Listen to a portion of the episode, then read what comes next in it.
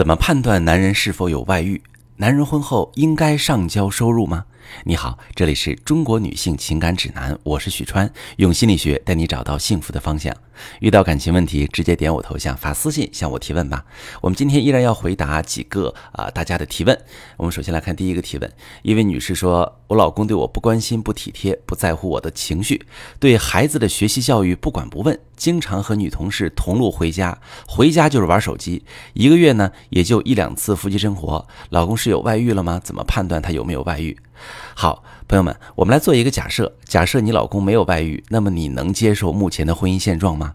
这种没有关心、没有交流的状态，以及他对家庭的超低的参与感，对子女养育的大撒把，你应该接受不了吧？也就是说，你老公无论有外遇与否，他在做丈夫、做父亲上已经失职了，他逃避了家庭中的责任和义务。不是说因为他外遇了，所以你们的婚姻出现问题，而是你们的婚姻已经出现问题，所以他外遇，或者我们至少可以说他存在外遇的动机。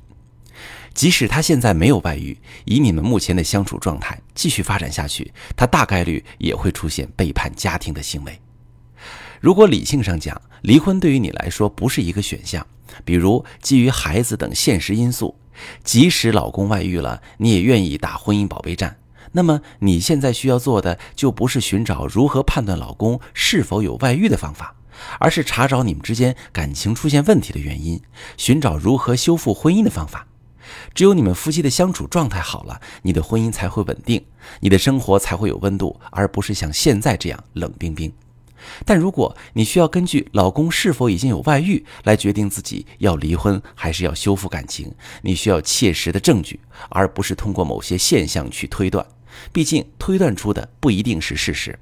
不过我可以给你提供几个判断依据供你参考。第一点。你老公是否频繁找借口不回家或者晚回家，回避跟你相处？有外遇的男人，除了会给自己在外面约会留出时间，即使没有约会，他也会下意识的回避妻子，因为压抑自己的喜欢啊，装作若无其事也挺累。他会用打游戏或者加班来让自己装的不那么辛苦。相应的，他对孩子的关心和实际陪伴也会减少。那有些男人呢，会在物质上开始补偿孩子了，因为他那里有愧疚。第二点呢，他会有意无意的跟你提起某某还不错，比如经常跟老公同路回家那个女人，你可以回忆一下，你老公是否有没有主动跟你提过那个女人？人在藏秘密的时候也会憋得很难受，有时候会假装不经意的提起，稍作宣泄。第三点呢，你们的夫妻生活开始减少了，夫妻生活开始敷衍了。第四点，开始注意个人形象。如果你老公原先不太在意穿衣打扮，有时候时间紧也不刮胡子，现在穿衣风格变了，出门前必然照镜子梳理一番，这种生活习惯和个人习惯上的改变也能说明问题。第五点，开始强调个人隐私和个人空间，手机、电脑不再让你随意翻看，你让他陪你，他嫌你粘人，让你找点事儿自己做。那很有可能，他的所谓的个人空间里装着的是对你的背叛。这些判断老公是否外遇的依据，你可以参考看看。但是，想要得到事实，你还需要寻找实实在在的证据，比如开房记录、用于家庭之外的异常消费记录，或者抓住现行。好，希望能够帮助你。我们再来看今天的第二个提问。呃，一位女士问：婚后老公是否应该上交收入？婚后男人把收入交给妻子，其实是一种有利于家庭稳定的收入管理方式，但前提是夫妻对家庭收入享有平等的支配权，收支透明，大项支出共同商议共识，不存在哪一方说了算的问题。男人婚后上交收入，好处是体现夫妻一心，男人有过日子的诚意，也让妻子有安全感。尤其是婚后女方做全职太太的情况下，说明女方主内，那么打理家庭日常开销，比如交煤水电费、衣食住行的费用，就是女方来负责。这种情况下，把家庭收入交给女方来支配，合情也合理。可是这几年来，抨击这种传统做法的声音越来越多了。理由呢也五花八门了，常见的有这么两种，一种是说女人不擅长打理钱，不懂得怎么让财富增值，而且呢采购是女人的天性，手里有钱就控制不住买买买，造成很多不必要的支出和浪费。要是遇上虚荣心强的女性，可能会把老公的钱败光。还有一种呢，是说男人把钱都交给妻子，自己手里没钱，社交和添置一些自己喜欢的东西就会受到妻子的限制。时间久了，这也不让干，那也不让买，他就失去了奋斗的动力，会慢慢变得懈怠，得过且过，影响发展，导致全家受穷。这两种情况确实客观存在。但我认为其根源在于消费主义的盛行，跟家庭收入的管理方式没什么直接关系。说直白点儿，把老公的钱败光的女人，跟没钱出去浪就干脆不想赚钱的男人，这两类人本身就有问题，他们的生活驱动力有问题，属于是被消费主义绑架了。这两种人本身就不是过日子的人。咱们假设这俩人是两口子，他们的钱不放在一起，各花各的。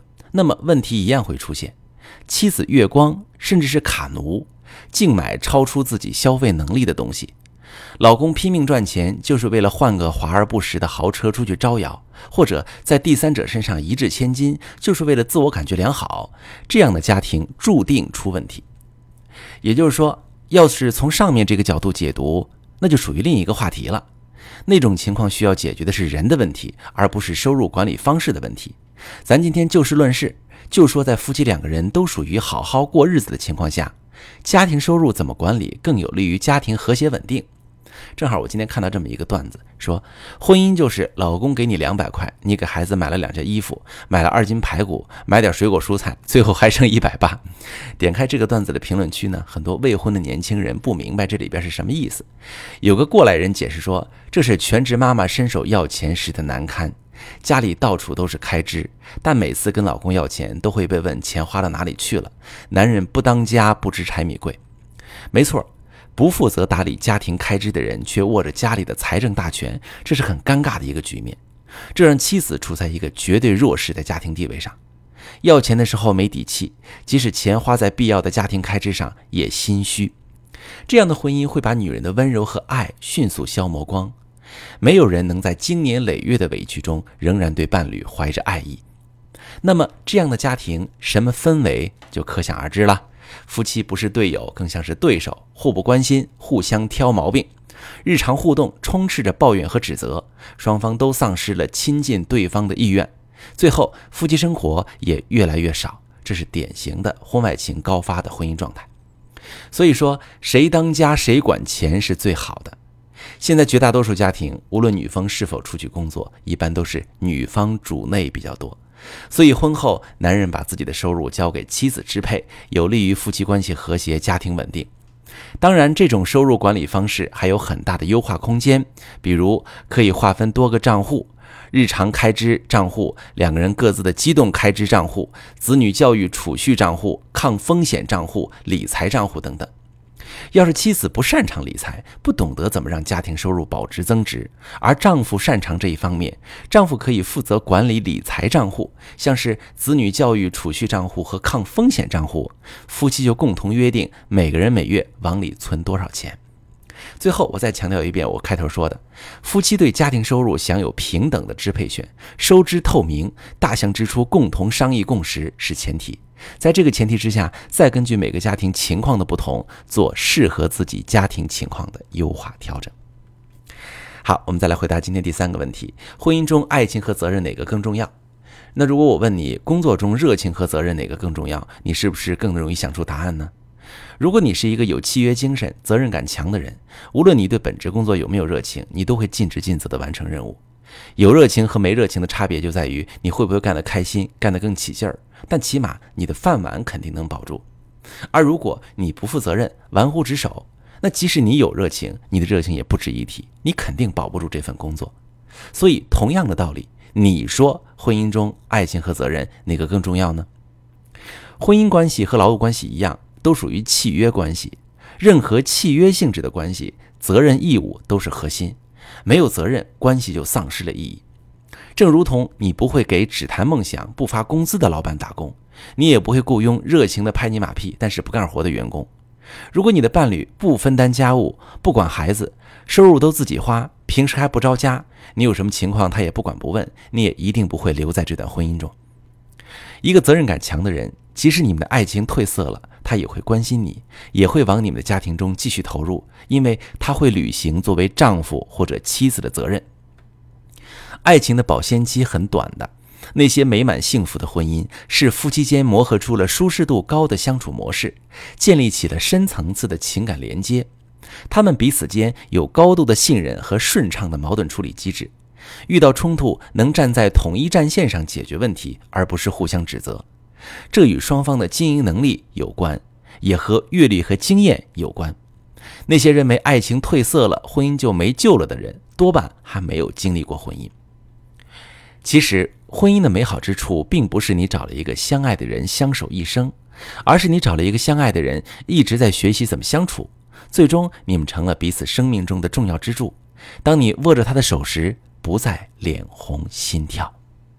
好了，以上就是我回答今天的感情问题。如果你也遇到感情问题，可以把详细情况跟我说说，我来帮你分析。